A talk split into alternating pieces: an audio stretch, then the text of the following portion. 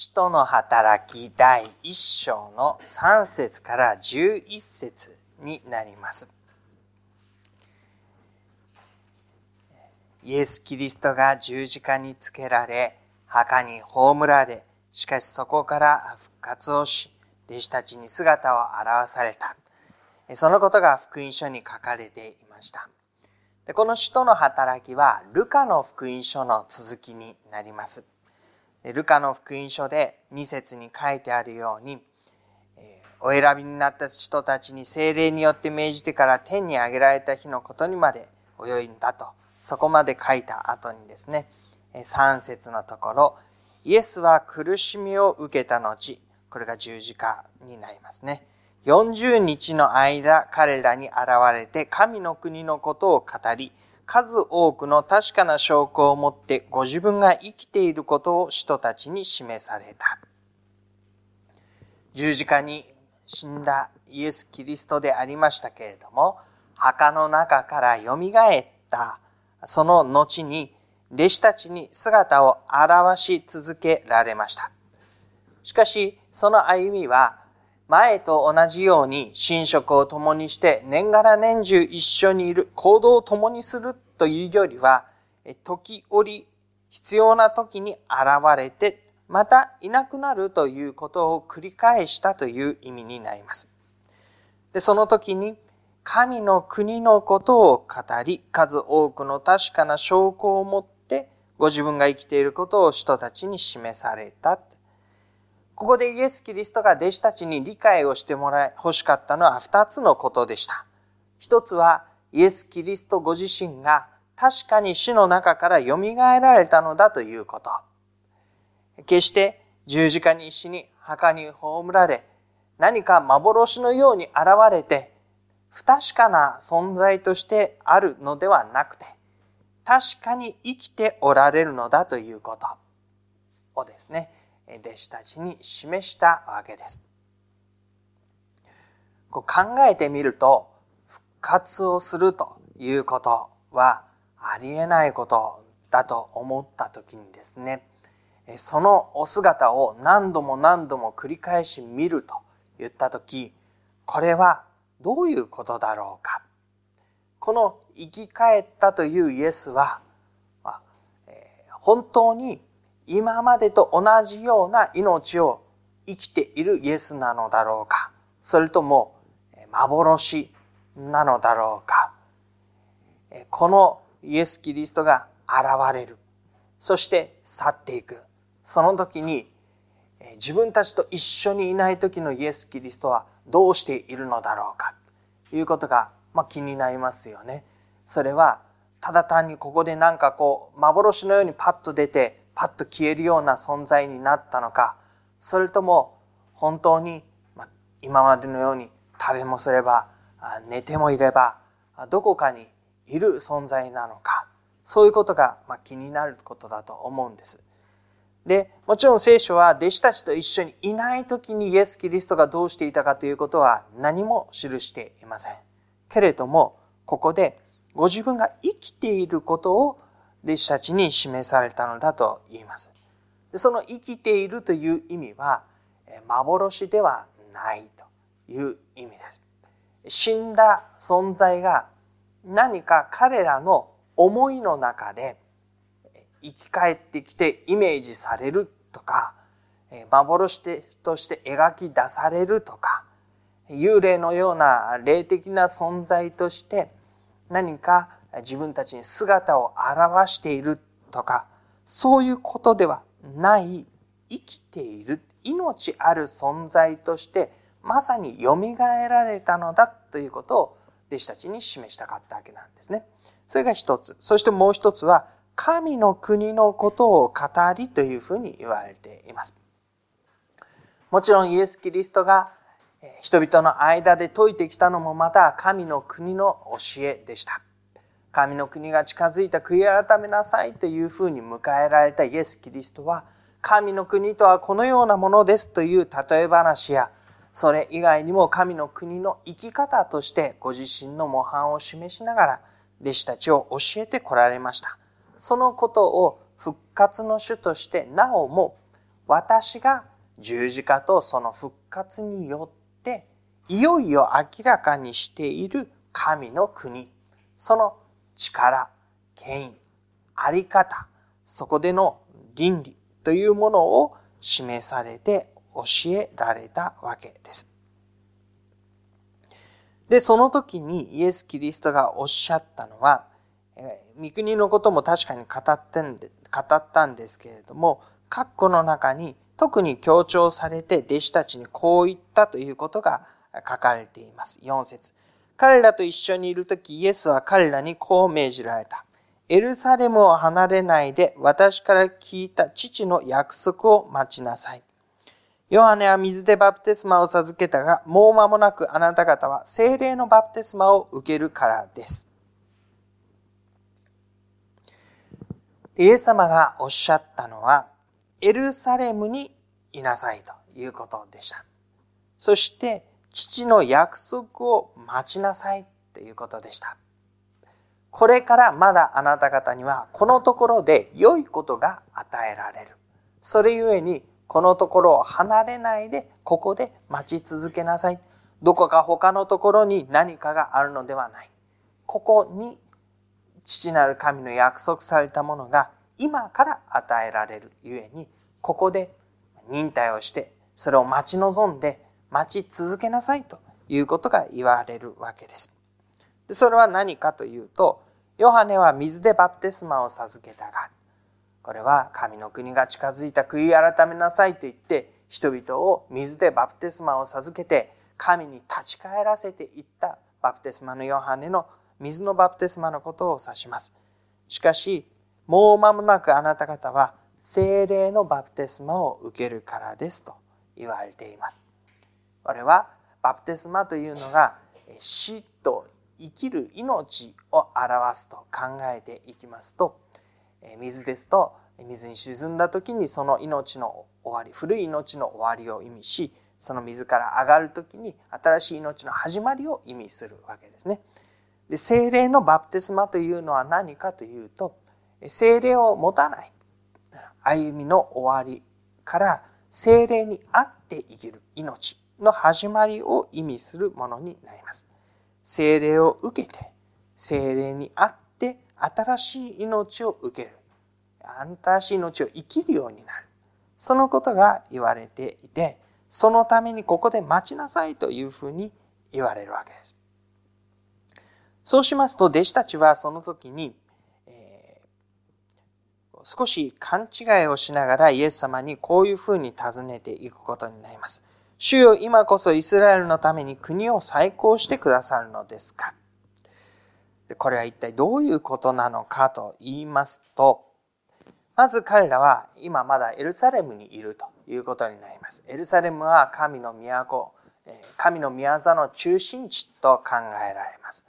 何かことが起こるならば、このところが動かされていくというふうに思われるところです。で、そのところで彼らは約束を待ち望むわけですね。約束の実現ということを期待するわけです。その時彼らが一番に思い描いていた約束の実現というのは、イスラエルの国の最高ということでした。イエスはユダヤ人の王、ダビネの子にホサナと言って迎えられ、そして、しかしながら十字架についていきました。彼らもまた民の期待も死から蘇られた復活の救い主、神の一人子なるお方、死をも打ち破るほどの権威をお持ちのお方は、私たちに対して良きことをしてくださり、神の国が再興されていくのだ。確かにイエスは神の御国のことを教えていたというふうに書かれています。で、弟子たちにとっては、この神の国イコール自分たちの国イコールイスラエルが再建されること、ローマの支配を払拭して独立した歩みを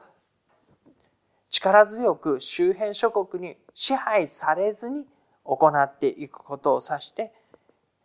イスラエルの国の最高神の国の実現ということを考えていたわけです。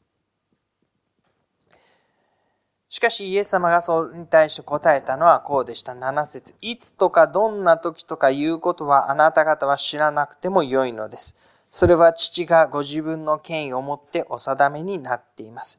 しかし精霊があなた方の上に臨まれるとき、あなた方は力を受けます。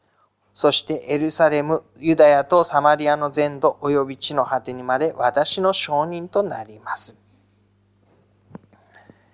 彼らに言われたのは、いつとかどんな時とかいうことはあなた方は知らなくてもよいということでした。イスラエルを再興してくださるのですかっていう答え言葉に対して、えー、はいとかいいえとか、そういう言葉で答えることはありませんでした。しかし、イエス様がおっしゃったのは、いつとかどんな時とかということは、あなた方は知らなくてもよいのだ。確かに、神の国が実現していく中に具体的な自分たちの歩みの回復ということもあるわけです。けれどもそれはあなた方の時のために用意されているものであってそれがいつとかどんな時とかというふうにあなた方に知らされるものではないということなんですね。それが実現をするということが約束されて用意されているものでありながらどんな風にということは知らされていない知らなくてよいものとされてここで答えられています。ここが私たちが神様との関係の中でいつもジレンマを感じるところではないかと思います。神様が約束をしてくださっている良いことをそしてそれは確かに今までの歩みの中でその通りに実現するということを何度か経験してきた。でそういう中で私たちはできればいつどんな風にそれが実現していくのかを知りたいわけですね。そしてその筋書きの通りに私が歩んでいくことによって、あ、大丈夫なんだ、大丈夫なんだと、今から一つずつそれを思ってステップを踏んで、あ、よかったたといつも安心してそのプロセスをたどりたいわけですね。でも神様が私たちに見せてくださるのは約束の部分であっていつどんな風にどんな時にという風のは教えられないこと知らされないこと知らなくても良いのだとされること知らなくても良いということの意味はあなたには関係がないからという意味よりはあなたはそのことに責任を持つ必要がなくて神様が責任を持っておられるのだから知らなくても良いという意味でしょう。でももちろんだからあなた方は寝て待っていればいいと何もしないでただただ待っていなさいというふうに言われていたのではありませんでした。8節に精霊があなた方の上に臨まれる時約束の精霊を待ちなさいというふうに言われたわけですね。そしてその精霊が与えられる時にあなた方は力を受けると言われています。力を受ける。でその力は神の約束が実現していくにあたってその技に参与していく参加していくに十分なだけの力という意味になります。力が与えられるからあなた方が自分たちでそれを全部成し遂げなさいと、それでほっぽり出されるわけではありません。いつどんな時というのは父が権威を持ってお定めになっている、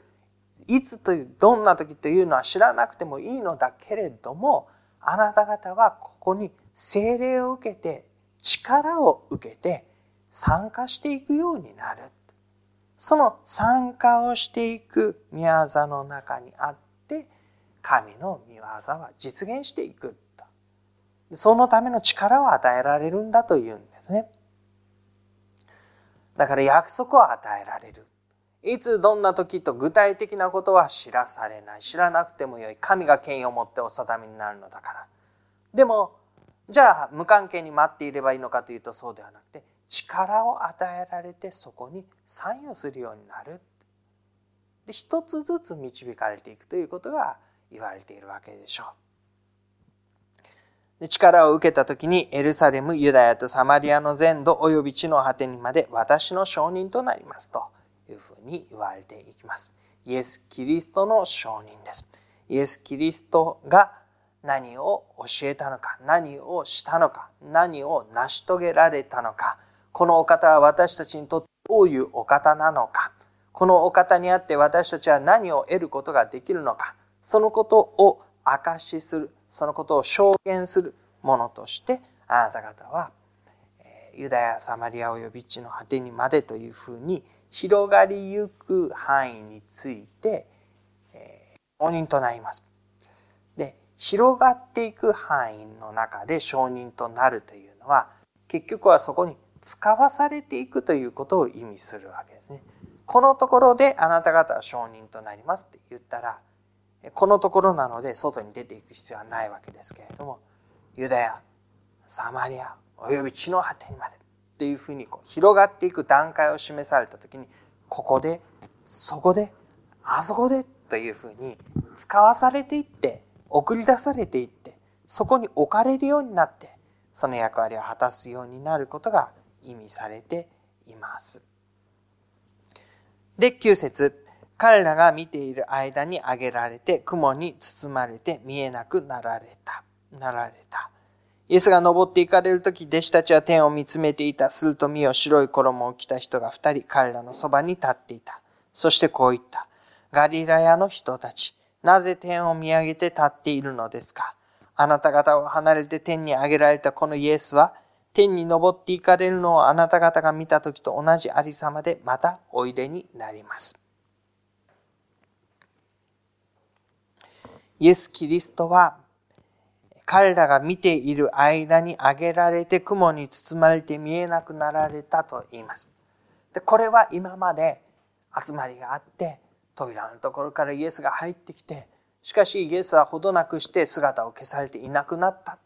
で、それをおそらく彼らはずっと繰り返し繰り返し復活の後40日にわたって経験してきたわけですね。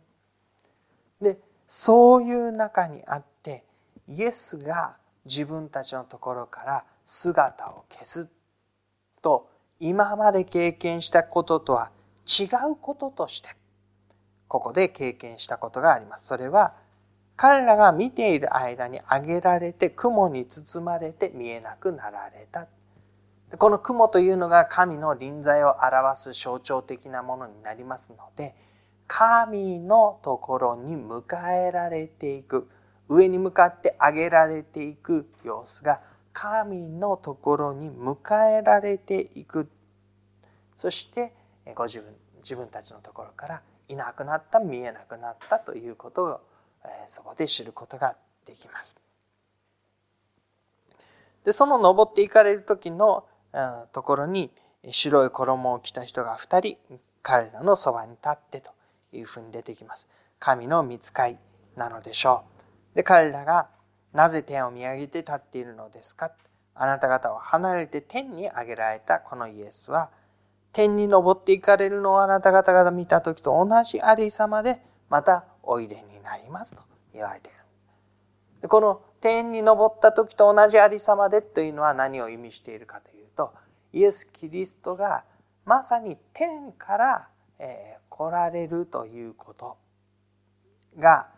神の元から来られるということがはっきりわかるありさまで私たちのところにもう一度来られるんだと言っているわけなんです。だから幻でイエス様に会うとか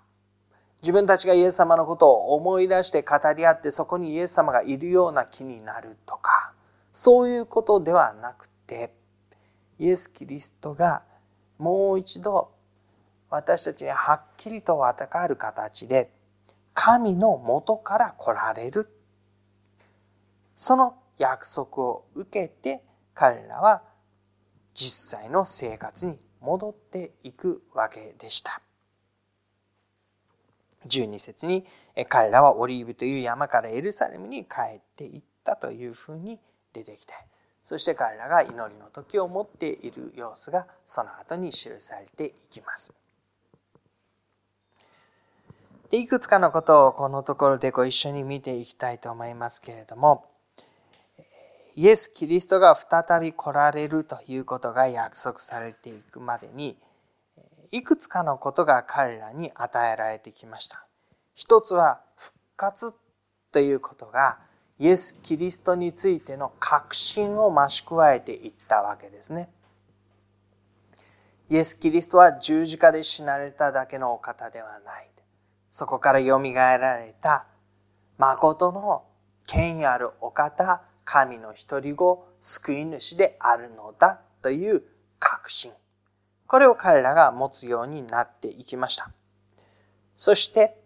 イエスが約束された通りに精霊が与えられる。そしてキリストの証人となる使命が与えられる。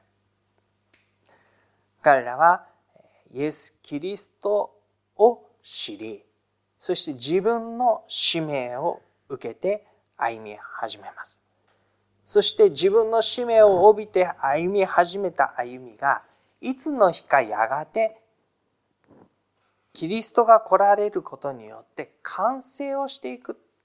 その時まで自分たちの使命ある歩みが続いていき、そこにイエス・キリストがもう一度来られて、そこに、私たちがしていること以上のことをもってそこに完成を与えてくださるということを知るようになります。で、言い換えるとですね、弟子たちは今までとは違う歩みをこれから歩んでいくことになります。イエス・キリストと一緒に歩んだ日々とも違う。イエス・キリストを見捨てて逃げて恐れ惑っていた日々とも違う。イエス・キリストと復活の主に会って、御国のことを教えてもらって、ああ、本当にこのお方こそが救い主なのだと感謝しながら歩んだ時期とも違う。これからは自分たちが使命を帯びて、イエス・キリストが天に上げられた後の歩みを、御霊を心に抱きながら歩んでいくことになる。そういう意味で彼らは今から今までとは全く違う現実を自分たちの手で足で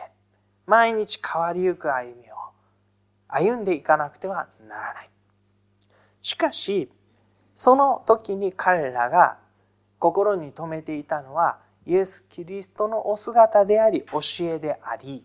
イエス・キリストが内側に与えてくださった精霊によって歩んでいるのであり、イエス・キリストが私たちに備えてくださった使命を生きているのであり、それはやがてキリストがもう一度再び来られる時に完成をすると信じていたので、彼らの歩みは今までと違う現実を生きているわけですけれども、イエス・キリストにあって生きているということは、いささかも違っていない。いつもこの弟子たちは結局のところ、このイエス・キリストにあって生きている。そこが彼らの軸であり、それが彼らの基盤であり、それ以外のことで彼らは生きようとしていない。その様子をこの始まりの時に私たちは見ていくことになるわけですね。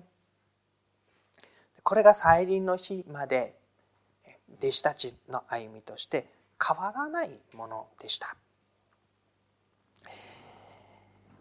少しこの聖書から離れてキリストの証人となるということを見ていきましょう。私たちはキリストの証人となるのだというふうに言われています。私たちはと言った時には、それはですね、聖霊を受けた時にあなた方は力を受け証人となるのだと言われているので、聖霊を受けた者がキリストの証人になるのだと言われていることがわかるでしょう。そしてその聖霊は弟子たちだけに与えられたのではありませんでした。イエス・キリストを信じて従うというふうに歩み始めていった時にそれは新たに信じた人々にも与えられましたし違法人たちにも与えられましたし地域的にユダヤの領域だけでなくサマリアの領域だけでなくローマの領域にも足を踏み込んでいった時にそこにやはり精霊が与えられていきました。彼らはどこのところでどのようなプロセスの中でもイエス・キリストに出会っていった時に精霊を与えられてイエス・キリストの証人となっていったわけです。行くわけですね。でそのキリストの証人というのは一体何をするのかと言った時にイエス・キリストが語られたこと宮沢をなさったことその十字架と復活において成し遂げられたことそしてその後に弟子たちに語って神の国のことを教えたことそれらを証言する役割でしたね。イエス・キリストとはこういうお方でありイエス・キリストとはこういうことをなされたのでありイエス・キリストはこういうことを教えられた。じゃあ結局イエス・キリストは何を教えたのか？ということになるんですけれどもそれは神の国を説いたっていうのは福音書を見ればよくわかることでしょう。神の国を説いたというその意味は神の国の中にあってはどのような歩みをすることが最もふさわしいのか神の国とはどのようなものなのかということを説いたということです。でイエス様が命じて新しい戒めとしておっしゃったのは私があなた方を愛したようにあなた方も互いに愛し合うべきである。神を愛し人を愛することが立法を全うするのだと言いましてね。そして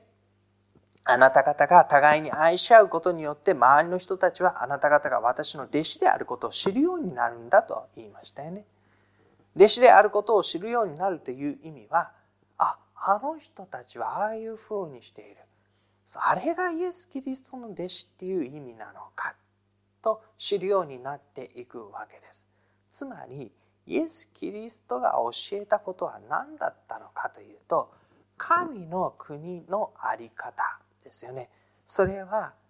キリストの模範に倣って愛ということの中に実現していくものなんだということが言われているわけです。でそのことを証しする者たちであり体現自分たちをもってまさに実現具体化していくものでありその人の歩みがキリストの愛を帯びてくることによってそのことが見えてくる明かしされる。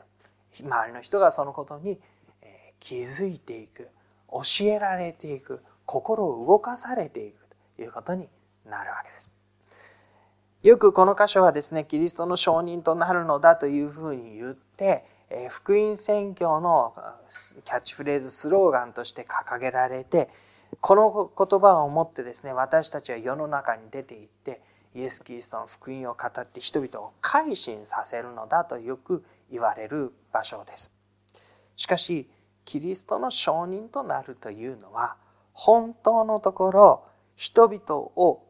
言葉をもって改心させることではなくて、私たちそれぞれの歩みが愛あるものになっていくことによって、人々が私たちを見て、その歩みの確かさ、素晴らしさ、イエス・キリストの教えに心を向けていくようになり、そのことで彼らもまた同じ歩みに加えられていくことを意味していきます。ですから、キリストの承認と神の御国の完成のゴールというのは、誰が何人、どういうふうにして神の国に加えられるかといういわゆる改心をするかということが一番の目的ではなくてそれは本当に入り口でしかなくて神にあるものがキリストにあるものがその歩みの中でそれぞれに与えられている本来の人生をどう完成していくのかその完成というのは愛が全うされるという意味ですけれどもその人のうちに本来意図されている愛の歩みがどのように完成していくのかということが一番重要なことでもちろんその入り口にはイエス・キリストにある歩みに招かれるということがあるわけですけれども招かれてその歩みが愛あるものとなっていく中においてそのことが周りの方々にも良い影響をもたらしこの歩みに招くように導き愛の歩みを共にしというふうにしてやがて神の御国が完成をされていくことになります。そのようにして神の国は私たちのもとにもたらされる。でそのことを弟子たちは聞いて理解して歩んでいくようになるわけですね。でそういう中で福音書に書かれていた神の御国ということの教えがイエス・キリストが語った時その通りそのままに分かったかというと多分彼らは分かってなくてでもイエス・キリストが天に上げられて彼らがイエス・キリストの歩みを思い起こしたりまたこの復活のイエスから御国のことを語って聞かされた時にああそういうことなのかと分かって改めてイエス・キリストが教えたことを思い出してその福音書に書き記したわけですよね。そういうふうにして福音書の中には神の国のことが書かれています。彼らはこれを復活の天に上げられたイエスが私たちに約束をしやがてもたらすものとしてあの時すでに教え私たちにこの歩みをもっ御国を待ち望むようにと言われたことなんだと確信していきました。ですから私たちは聖書のどこをどういうふうに読む時にもあイエス・キリストがご自分の歩みを通して私たちに愛というものを体現する歩みを教えられ与えられ導かれこの神の御国を実現しようとしておられるのか？とそのことを思い浮かべながらですね、えー、ぜひ聖書の至るところを読んでいただきたいと思うのです。そしてそこに私たち自身の歩みの完成と神の御国の完成とが二重写しになってですね本当に喜びある歩みとして少しずつ導かれて実現していくことを期待しまたそのことを経験してご一緒に歩みたいと願っています。しばらく黙祷いたしましょう。